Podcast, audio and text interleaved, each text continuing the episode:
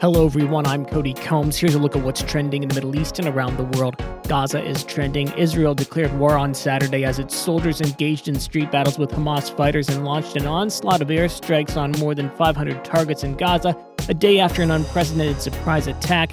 The death toll in Israel and Gaza neared 1,000 on Sunday, mostly civilians and almost equally split on both sides. But casualties in Gaza were soaring as Israel continued to a bombardment of its city and outlying towns and villages, burying dozens under rubble and overwhelming hospitals. Calls for protections of civilians are trending as well. The UAE's Ministry of Foreign Affairs has called for the protection of civilians during the Palestinian Israeli conflict and stressed that the immediate priority is to end the violence. The ministry said attacks by Hamas against Israeli towns and villages near the Gaza Strip including firing thousands of rockets at population centers, are serious escalations. The ministry deeply mourned the loss of Israeli and Palestinian lives as a result of the outbreak of violence and called on both parties to de escalate and avoid an expansion of the violence affecting civilian lives and facilities.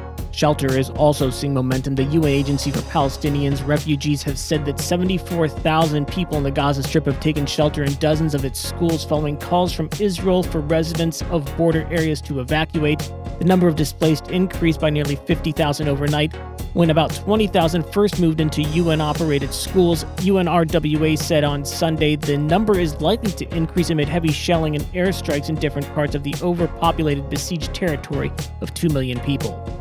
Afghanistan earthquake is also trending. Powerful earthquakes that struck western Afghanistan on Saturday have killed more than 2,000 people and injured more than 9,000, the Taliban administration said on Sunday.